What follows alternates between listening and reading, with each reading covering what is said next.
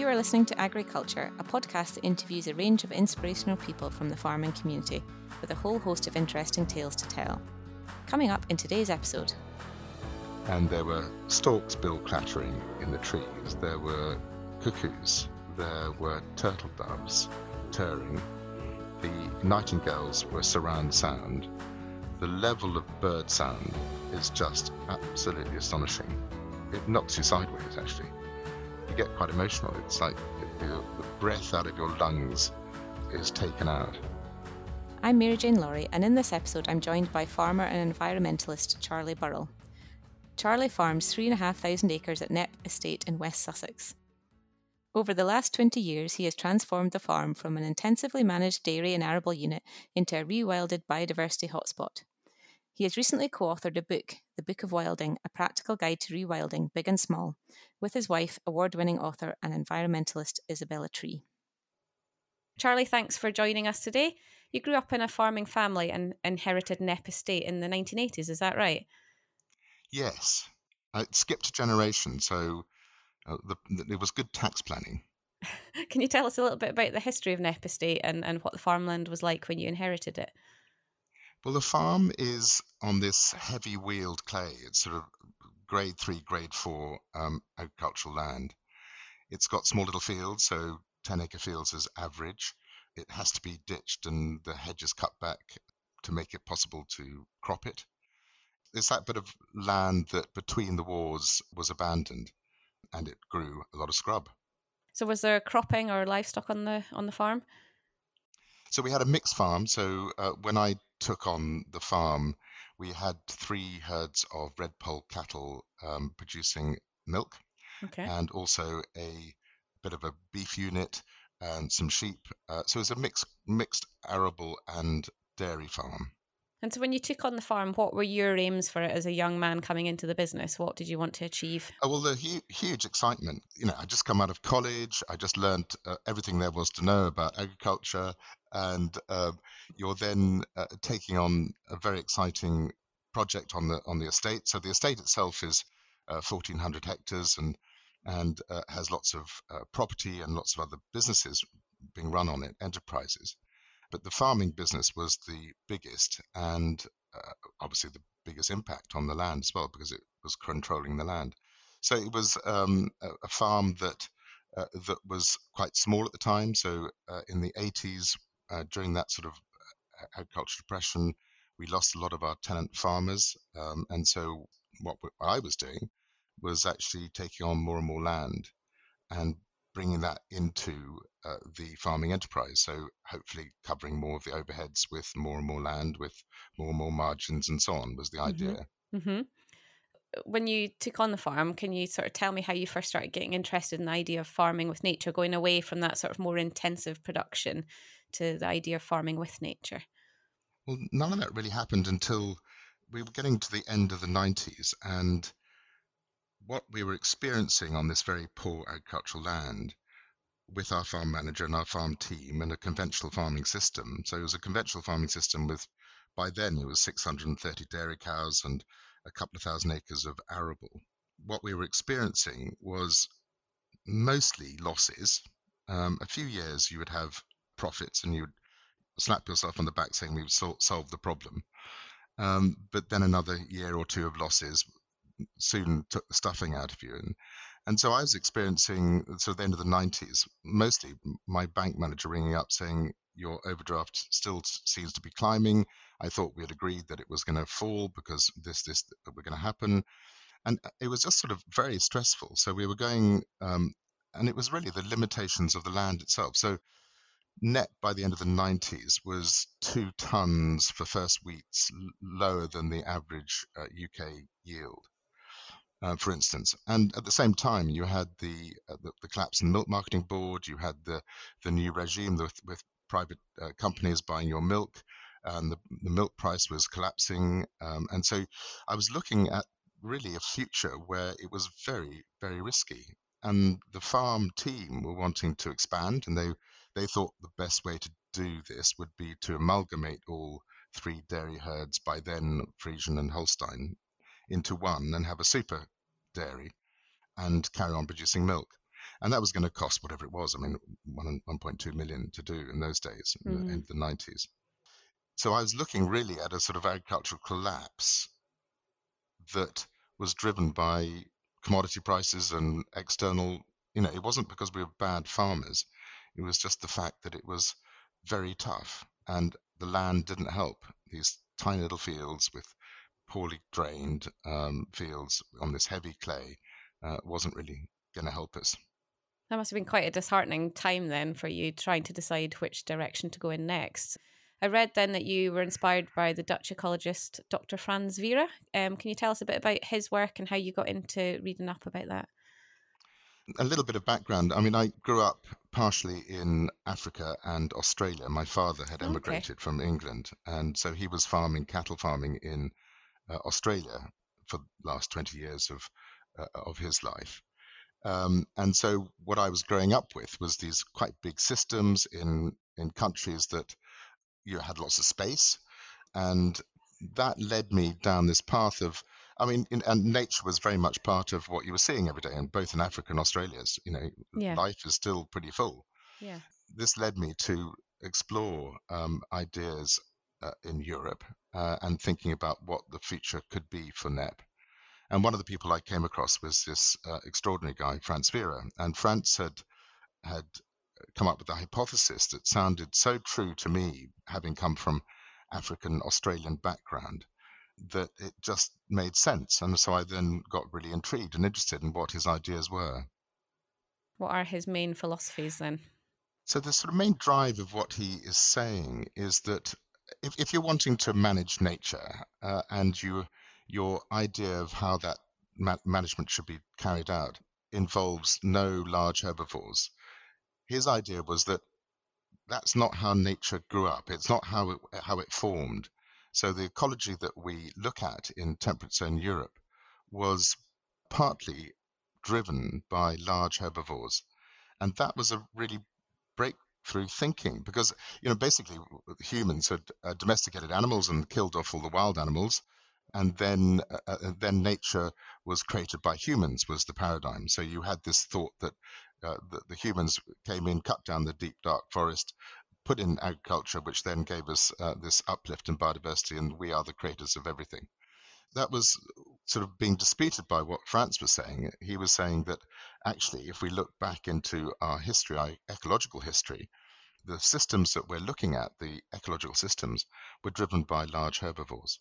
And so that was the, the crux of the thinking, which is really intriguing when you come from Africa, where you've got big herbivores everywhere, and, and Australia yeah. as well. Yeah, absolutely. So when you came across this idea of using large herbivores to help manage nature, if you like, what were your first steps at Knepp then to sort of implement that into what you were doing on the farm? Well, it was far too risky for an, just a straightforward individual to to set about this without government help. Yeah. And so the first thing was lots of discussions with government. Would it be a thing to try? Would it be something that you would support? Would, would it, can it fit in with the the countryside stewardship scheme? And the answer was no. Um, so it was really lots of discussions with and taking a, a group of people uh, within DEFRA along on the journey with us. So that was the sort of first step. And then uh, it began in, uh, with small steps. So we basically a park restoration project to begin with. So we restored um, our Repton Park around the castle. And that was so eye opening you know, su- suddenly you were walking around fields that had been Italian ryegrass or perennial ryegrass, three-year leys, that sort of thing um, for silage making, which is in the old park, to grassland that had lots of flowers in it, lots of insects, lots of butterflies, and you're walking around kicking up these insects and butterflies. I mean, it was just a complete eye opener. And then, you know, we brought in um, deer. The idea was to restore the sort of deer park type idea, Repton Park and you had these free roaming grazing animals wandering around. Um, and it was so exciting. Suddenly, it was that sort of relief that you weren't ploughing right up to your doorstep, and this ancient park with its old oak trees weren't being damaged anymore. That sort of feeling of huge relief of having a different path that you could take, uh, which was, you know, it was supported by government and, and it was, you know, financed by government. How did you get that support to get into the countryside stewardship? Because I know in Scotland we have similar schemes and that's often a one size fits all. Here are the rules, and these are the things you must do to get funding. How difficult was it to get support and, and find that way through? When we were just doing a park restoration, it wasn't difficult because it conformed to all the all the ideas. But what okay. we were trying to do is push the boundaries, and so eventually, and this is squashing six, seven years into into just a quick sentence. What we eventually ended up doing was agreeing with Natural England that we would have a certain level, a bar that we had to cross uh, in terms of restoration and species um, coming back and so on. But we set the bar low enough to allow us to meet it, not with ease, but with with certain amount of certainty, which then meant that anything that happened above that, meeting that particular bar, then could be led by this process-led idea, this rewilding idea. So that was that's the way we we eventually came uh, uh came to sorting out how uh, the, the tick box exercise of countryside stewardship or any other um, scheme that um, government has to come up with um, was met. And so you mentioned the word there, rewilding. And I think it can be quite a contentious word and it, it can be quite emotive word for a lot of people, and particularly farmers.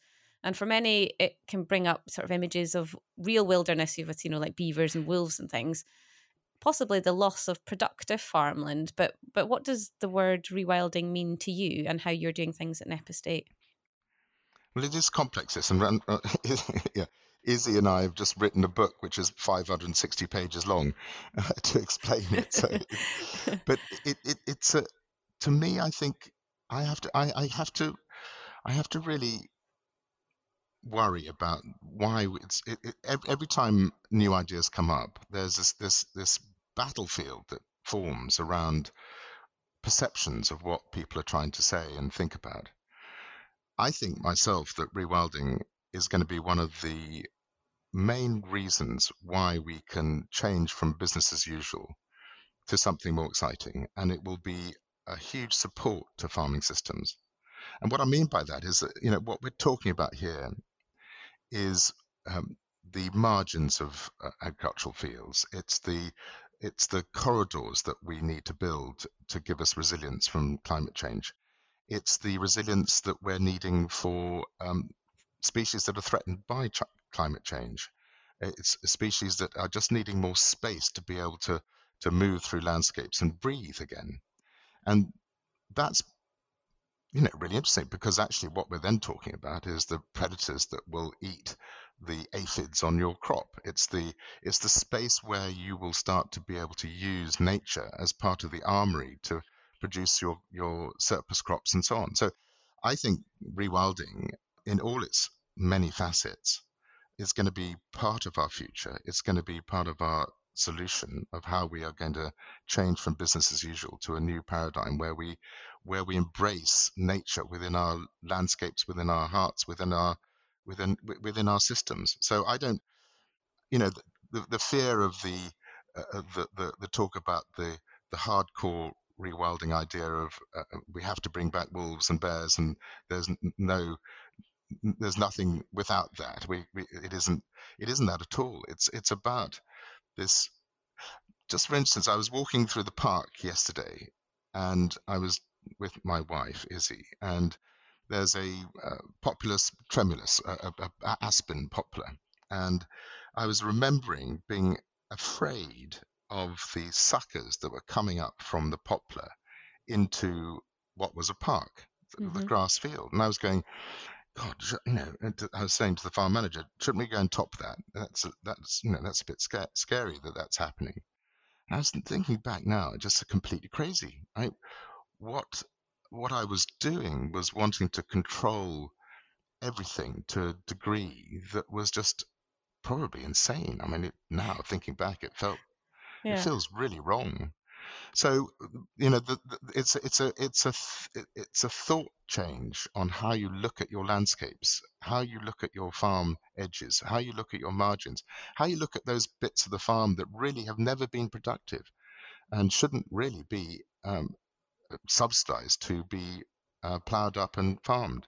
So it's, the, it's those the bits that uh, that I think will give us back the webbing and yeah. the nightingales and the turtle doves and all the other things that come back if you if you allow these rough areas and rough edges to your farmland. And you talked there about a bit of a sort of mindset shift. And when you were first starting out with the countryside stewardship and doing your sort of smaller rewilding parkland project, at that time, was your mindset still in the sort of more traditional farming? And did it feel like a big leap of faith to suddenly be doing a bigger project that was wilding? Oh, my. Yeah. I, yeah. Listen, Mary Jane, three, four years in, I guess, it must, uh, maybe five, four years in, about 60% of the Repton Park had reverted to creeping thistle. Oh gosh.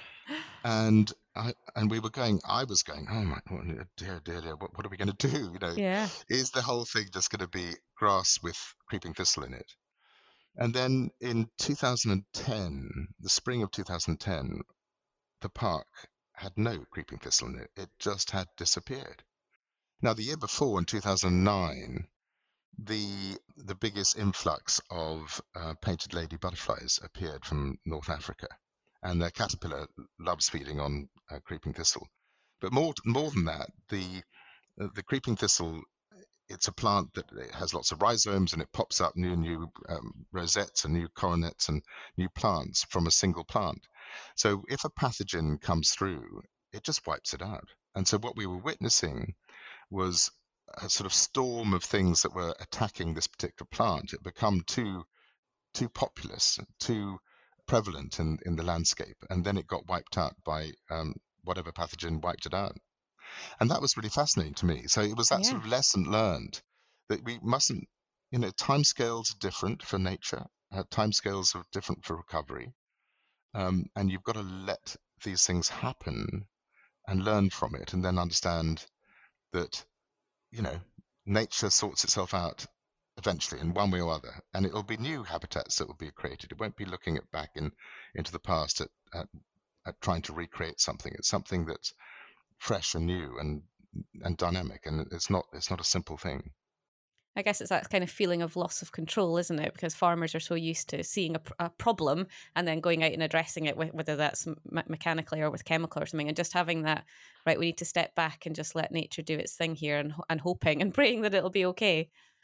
The thing about farming and farmers, we're we're really clever lot, and we're really, you know, if we're given a problem, we'll come up with solutions. And you're seeing this revolution in the in the from groundswell up the, the Cherry brothers and, and what they've done to the thinking behind uh, regenerative agriculture, or whatever you want to call it.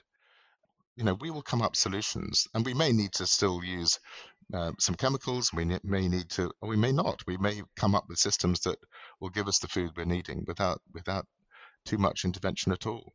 And that's really fascinating for all of us. I mean, I think yeah. that most farmers would be really intrigued by those ideas and how how we can use, I know, from composts to, I mean, the Ken Hill and Nick Padwick's compost uh, system, which he's come come away from after two years of working with Elaine Ingham, um, is ex- absolutely fascinating, extraordinary work that he that he's doing in this country. Yeah.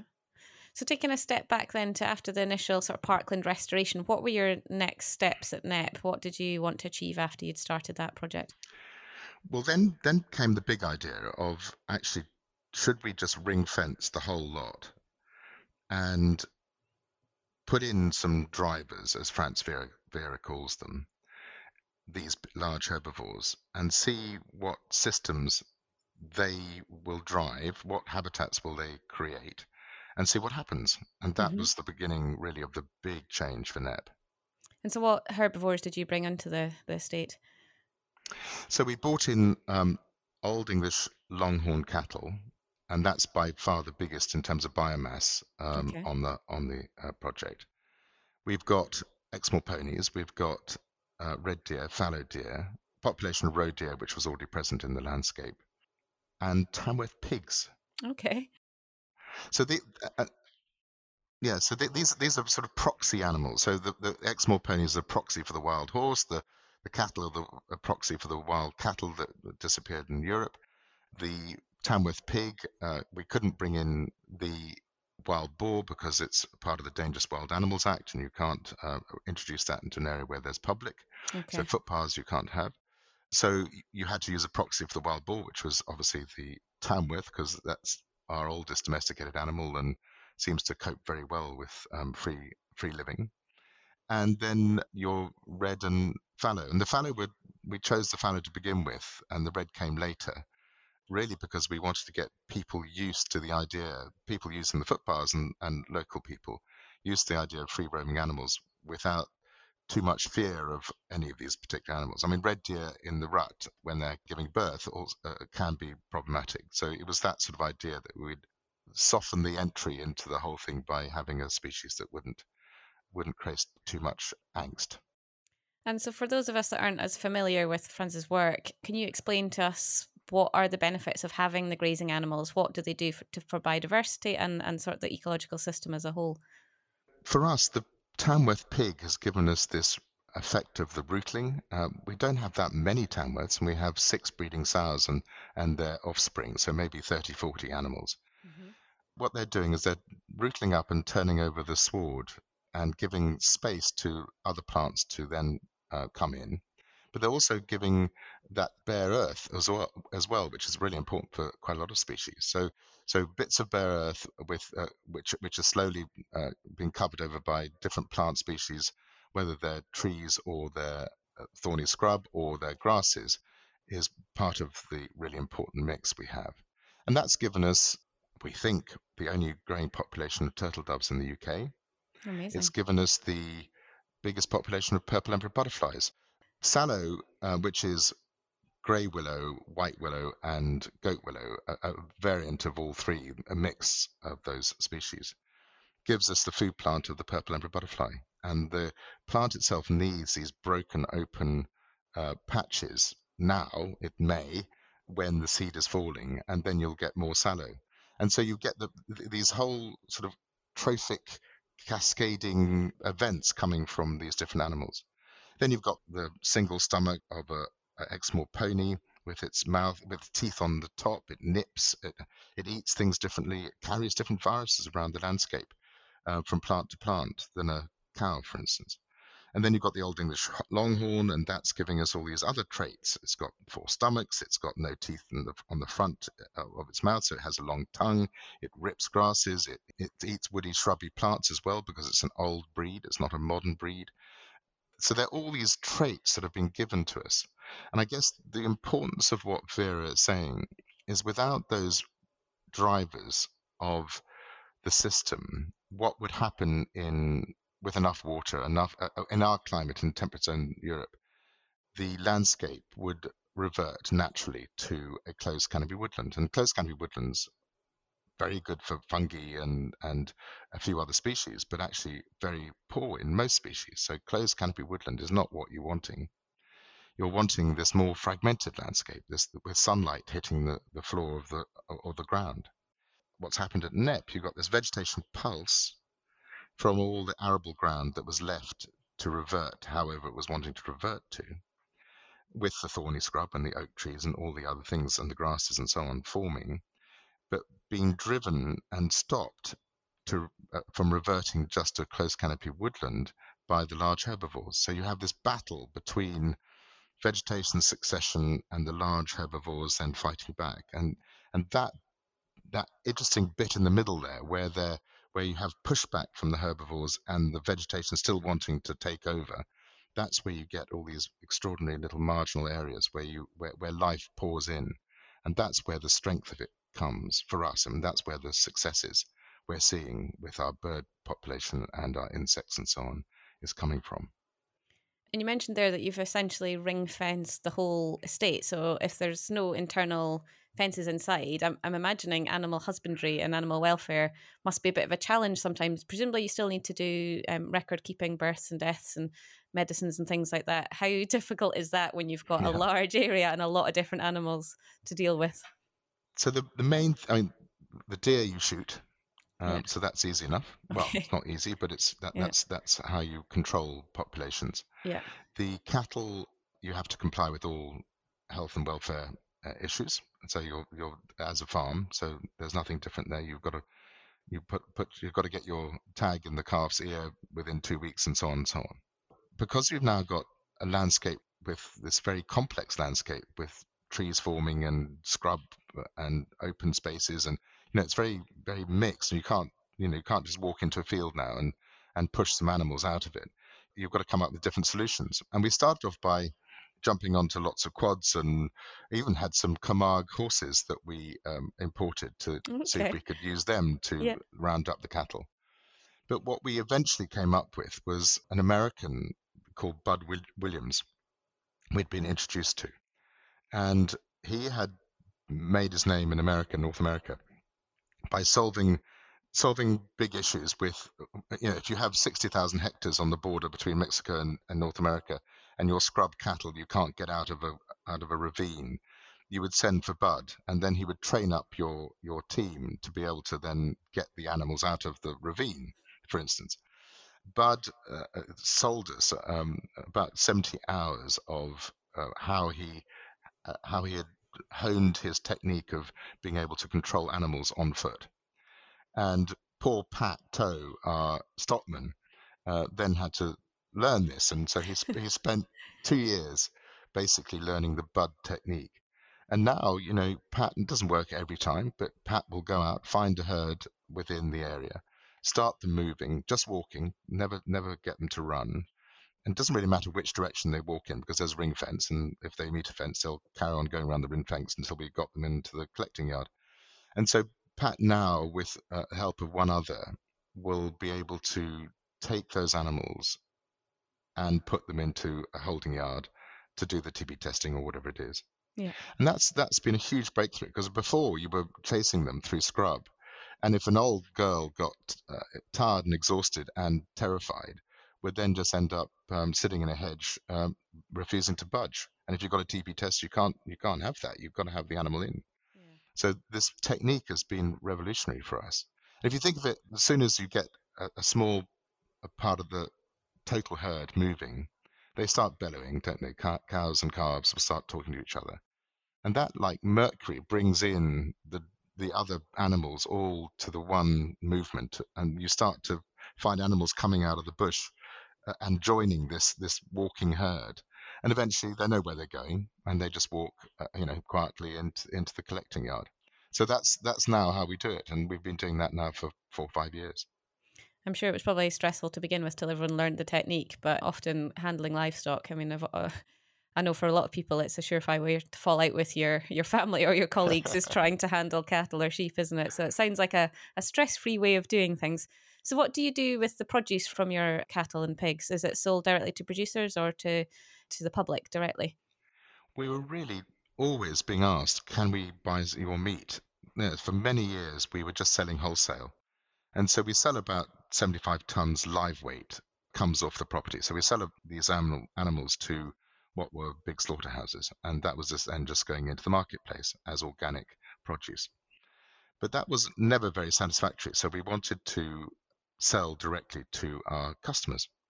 And so we've built a butchery and a hanging room and a maturation room and a f- huge freezer to process our own animals and sell direct to our customers. So that's been a huge, huge relief actually, because it's so lovely when you're when you're able to then uh, fulfill that wish of people wanting to eat what we consider to be one of the best quality meats that you can buy. So that's been lovely to do. Just a way of adding value to your produce as well, isn't it? And being able to tell your story of your product, which is produced in quite a, a unique way and it's so complex, isn't it? The food chain is such yeah. a complex thing. So actually trying to work out how to do it is really difficult. I mean, it is. I mean, I, it's taken us so long to get to that point, and now we're doing it. And few, we've sort of worked it out, but it's been a really long journey. Yeah. And that, and it's. I mean, locally, we're losing all our slaughterhouses, so the, all the small independent slaughterhouses are going. That's a, a sort of final nail in the coffin of local slaughterhouses has happened now yeah. And so now we're wondering what to do and how we're going to actually cope with that. So going back then to talk about your book. So I've recently read your, your latest book, which you've co-authored with your wife, Isabella Tree. It's called The Book of Wilding, a practical guide to rewilding big and small. I'm from a farm myself and I studied uh, conservation biology at uni. So this was a really fascinating read for me and a topic which I found really fascinating why did you decide to write this book which is it's essentially a manual isn't it about about wilding why did you decide to to write it and, and what were your aims for it i guess we're sort of bit on a mission i get so many people coming to Knepp wanting to know about what we're doing uh, and and how the economics work is usually the main thing they're wanting to know. Just wanted to really put it down on paper. I mean, Izzy's the writer, clearly. I mean, I'm completely dyslexic and hopeless, but she is the writer. Um, I'm I've got I, have been doing it as it were. So uh, so the collaboration was that, but we wanted to. Well, we you know we we want this to succeed. We want the idea that you can have self-willed land, this idea of rewilding. Uh, we want it to succeed because we do believe that it actually can be one of the solutions for how we're going to cope with all these changes we're looking at. So I guess it was really the, the, the need and urge to to um, put it out there to a wider audience than just the people that want to come on these small workshops that we do at Knepp. Yeah, and, and there were some sort of shocking facts in that book that kind of opened my eyes. And even, you know, being aware of environmental issues, it's still quite worrying to read. One of them was soil degradation costs the UK 1.2 billion pounds every every year, and flood damage currently costs the UK 1.3 billion every year it, it, you know it makes us all a bit fearful for the future these sorts of facts but i mean how essential do you feel it is that all farmers start to come round to the idea of changing the way that they're farming to consider wildlife and biodiversity and, and ecosystem services a bit more i meet very few farmers that aren't thinking about it yeah I think that we're all we're all now because of BPS disappearing. Certainly in England, um, we're definitely scrabbling around, wondering what the hell we're going to do. Yeah. Um, I think I think my always my it, it, it is really because once you've started to to uh, to think again about making space for nature within your within your landholding, it actually becomes really quite fun and things that happen that you start to observe. It's just like learning once again something that you just haven't concentrated on. You know, it's been there in the background. You've sort of known known roughly what's going on, but you know it, it's tight and the margins are tight and the enterprises are difficult and the commodity prices are collapsing and the you know and the fuel bills are going up and the fertilizer bill. So so you're you're you're worrying a lot about how you're going to survive. So I hope that what we're going to go into is a new era of where the the government and governments start to support these land managers, the farmers, um, into coming up with neat and clever uh, ideas of how to bring life back onto their land. And, know, there's lots of farmers out there has you know have extraordinary life already on their land. Yeah. But there could be more, and it and it could be exciting for the family and the individual. So I I, I don't see the battle line uh, as as a very helpful and you know there is it does feel like there's a battle line you know i'm constantly harangued by people um, shouting food security and i'm sort of thinking well you know we've got we've got to come up together solutions for this because it's it is our future and our children's future and we can't just we can't faff around. We, we've got limited time, and yeah. we've got to come up with these solutions, and we can work together, and we can come up with really interesting ideas. There's a nice section in the book where there's some lovely illustrations of sort of a more intensively farmed bit of farmland, and then a series of pictures that take you through small changes that you could make, such as um, altering the drainage from being a straight ditch to allowing a natural water course, and um, allowing areas of wetland and, and woodland and scrub to develop, and to me, it looked like there was sort of small measures that people could take, and they could decide at what level was suitable for them in their farming business. So, do you think that there are some steps that all farmers could take to just do a little bit, and, and would that be enough? Do you think? I don't think the little bit has, you know, we've been paying subsidies for for little changes for for a very long time, and it hasn't yeah. worked. Yeah. Okay. So it, it has to be it has to be much more radical thinking for us farmers and I go back to my my aspen and its and its suckers. We cannot be afraid of nature trying to take over a small bit of our land and want a new it. Yeah. It, it, it's, it's that feeling, that, and and you know I felt it because that was what I was feeling at the time. It was like, oh dear, what's gonna, what are we gonna do about this? And I now look, you know, literally, it's that feeling that we have to we have to do something radical, and that radical thing will have to be tempered by the need to make individual farmers profitable and sustainable. It has to be done with good government policy and good governance because that does make a huge difference to how we all behave. Um, and I guess, you know, one of the solutions out there, I feel, is rewilding and can be part of both the cultural landscape, can be part of. We're just, you know, so if we if we think back two or three centuries and what farms would have looked like, um, productive farms, um, there would have been lots of scrubby areas that just you couldn't, you know, you, you may get to once every decade and clear them out and start again. But actually, th- that space for nature is is what we're trying to promote here, and and this idea that it's it can be done on many different scales, and it can be done with with with, with a new attitude, a new a new thinking to how one manages and looks after what will be handed on to generation and generation, hopefully, of farmers to come. Yeah, you had an, an, interesting idea that in, in the book that there's like shifting perceptions within living memory. And as you say, if you go back several hundred years, things would have looked different. But as things have changed, it, the, the, the living memory of what things look like has has changed. So we're all now used to sort of the neater hedgerows and and everything being straight and larger fields because that's what we know. But you know, 50, 100 years ago, things would have looked different. So I guess you know there's some there's some bold statements in the book as well about uh, one was the plough is humankind's most destructive invention or one of humankind's most destructive invention.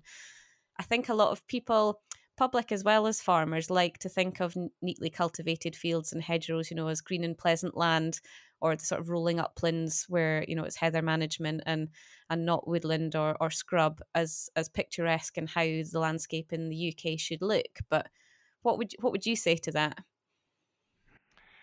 I don't know if you've ever been to Philip of Macedon's tomb in northern Greece in no. Pella. It's now about 10 miles from the coast uh, of the Med. And it used to be a town that was on the edge of the Med. And what you're looking at is a delta system that has been formed over thousands of years from ploughing the ploughed land in the hills around uh, that coastal town have been uh, the soil from the tops of those the, those hills have all been washed down into this huge delta system, and it was the plough. I think that you know the, it, it's not a radical th- thought of how the plough has has changed the planet.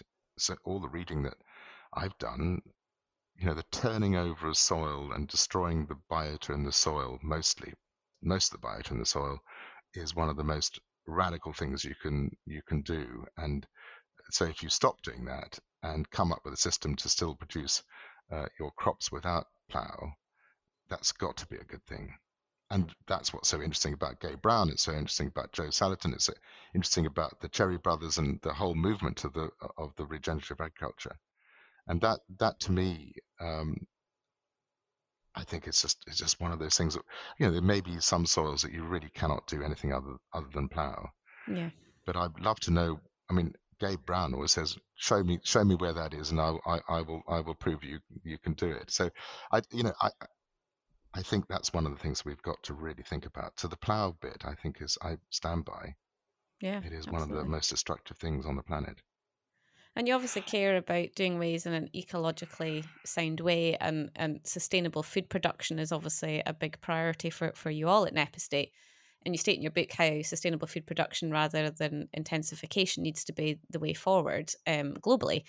But do you believe we can feed an ever growing world population with less intensive farming practices, and especially at a time at the moment where we're obviously facing cost of living crisis in the UK and many other countries, where people are worried about being able to afford less intensively produced food.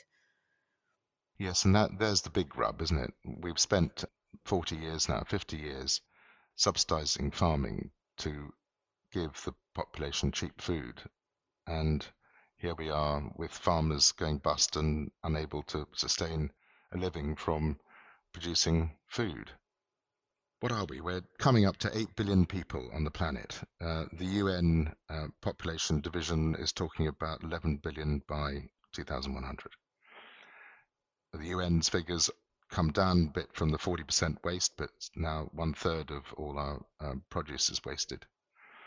Um, these are big questions, and, and nutrient transference and water transference from different countries to, to importing food they, they are big questions. I, I think one of the one of the most intriguing um, thoughts uh, that I heard from a there was a meeting, um, Soil Association held uh, annual meeting a year last April, and Tim Benton, Professor Tim Benton, who's the Chatham House um, lead on the environment, was giving a talk to the Soil Association, and one of the things that was coming up uh, was food security. And he was saying that he'd worked out that if Europeans shifted away from meat eating by 15%, so half a day a week. That was equivalent to all the grain exported from Ukraine and Russia. Now, thinking that through, that tells us something quite pr- profound and big, doesn't it? Is producing grain to feed to animals to then be eaten by humans is a very inefficient way of using land. So I think what I'm really saying in all of that is that you know it's incredibly complex agricultural systems and where the food comes from, how it's produced, and what it's produced for, whether it's biodigesters or solar panels or or, or oilseed rape for fuel, or or there's a whole load of demands from uh, from society, from land and produce. We mustn't in my book, then get so scared by that that we don't think we'll ever come up with any solutions and that we must take more and more land back into farming. In terms of acreage, hectareage, I think there's six million hectares in the UK uh, or Britain under the under the plough, and that's the lowest it's ever been since the war. Part of the, the, the drive then can't be going back to putting more and more land under the plough because we're worried about food uh, security. We've got to come up with different solutions to food security, whether that's precision fermentation or um, or, or, these ideas that you're producing all proteins and, and fats from from vats of yeasts that are going to be put into the processed foods, for instance. There must be other ways that we can come up with that we can sustain the ever growing population uh, at not the cost of the planet. Yeah, absolutely. And and just going off on a bit of a tangent there, your farming business has also evolved to include ecotourism and and inviting people onto the estate to see what you're doing. So, what sort of experiences do you offer the public, and how important is that to your farming future on this of the business? Well, for, for us, the uh, the tourism business has been completely revolutionary. I, I was rather against it I, I must say. the, the, rest of the team were not. Um, and uh, actually, what what's lovely is is actually having this business now because it's not only profitable, but it's just nice having people come and experience what we're giving them. And we've based our idea for our tourism business on a sort of educational model. So you're you've got your glamping units, you've got your pitch up um, areas where you can put your tent, so it can cater for anyone's purse. We hope but we also have safaris and we have 25, 26 ecologists that take small groups of 10 to 12 people out into the landscape. And we then get those ecologists to uh, explore with the guests what they're looking at. And that's just lovely. It's a lovely thing. It's a lovely thing to to hear the enthusiasm of these people coming off these courses or not courses, but uh, traveling into their own landscapes and understanding what's going on a little bit is just lovely. So that that's our model for the tourism, and it's been hugely important for our business model to have that. And what would you say is your biggest highlight from managing Knepp Estate as a wilded place to be? So on Saturday morning at dawn, I went out into the southern block of the estate. And there were storks bill clattering in the trees. There were cuckoos. There were turtle doves turring. The nightingales were surround sound. the level of bird sound is just absolutely astonishing. It knocks you sideways, actually. You get quite emotional. It's like the, the breath out of your lungs is taken out. I, guess the sort of highlight is that sort of surround sound of noise as the African migrants start to pour in and uh, shove aside some of the English uh, resident bird species, and that feeling that the uh, that life is just pouring back into this pretty poor bit of agricultural land in southern England. That sounds wonderful, and I hope one day I get a chance to come and visit Knepp Estate and see and feel and hear that for myself. Thank you so much for your time today, Charlie. It's been fascinating talking to you. It's been my pleasure. Thanks for joining us for this episode of Agriculture. If you'd like to get in touch, you can find our contact details in the show notes. If you enjoyed this episode, then you might also be interested in listening to our sister shows, Natural Capital and Thrill of the Hill. They cover a range of environmental topics and upland farming. You can find them wherever you get your podcasts. You can also find more information about Charlie and Isabella's books in the show notes. The Farm Advisory Service Podcast. Audio advice on livestock, crops and soils, environment, rural business, and more. Brought to you in association with the Scottish Government.